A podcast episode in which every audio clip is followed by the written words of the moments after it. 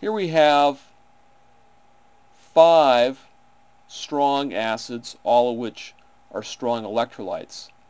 Perchloric acid, chloric acid, chlorous acid, hypochlorous acid, and hydrochloric acid. And their Lewis dot structures are shown. A question was asked why perchloric acid is the stronger acid over hydrochloric acid. Of all five acids listed here, they are all strong acids. However, perchloric acid is the strongest acid.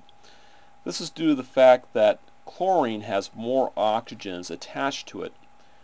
Because there's more oxygens attached to the chlorine, oxygen being more electronegative withdraws electron density from the chlorine atom which then pulls electron density away from this hydrogen.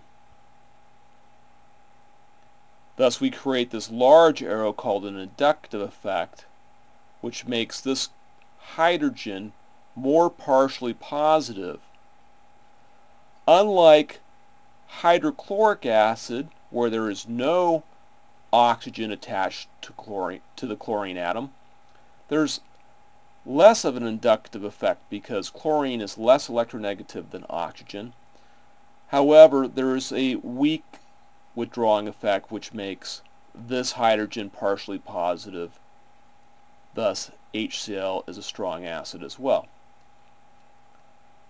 So between all five acids, one can remember that perchloric acid is the strongest acid because it has the greatest number of oxygens. And hydrochloric acid is the weakest acid of these five because it contains less oxygen.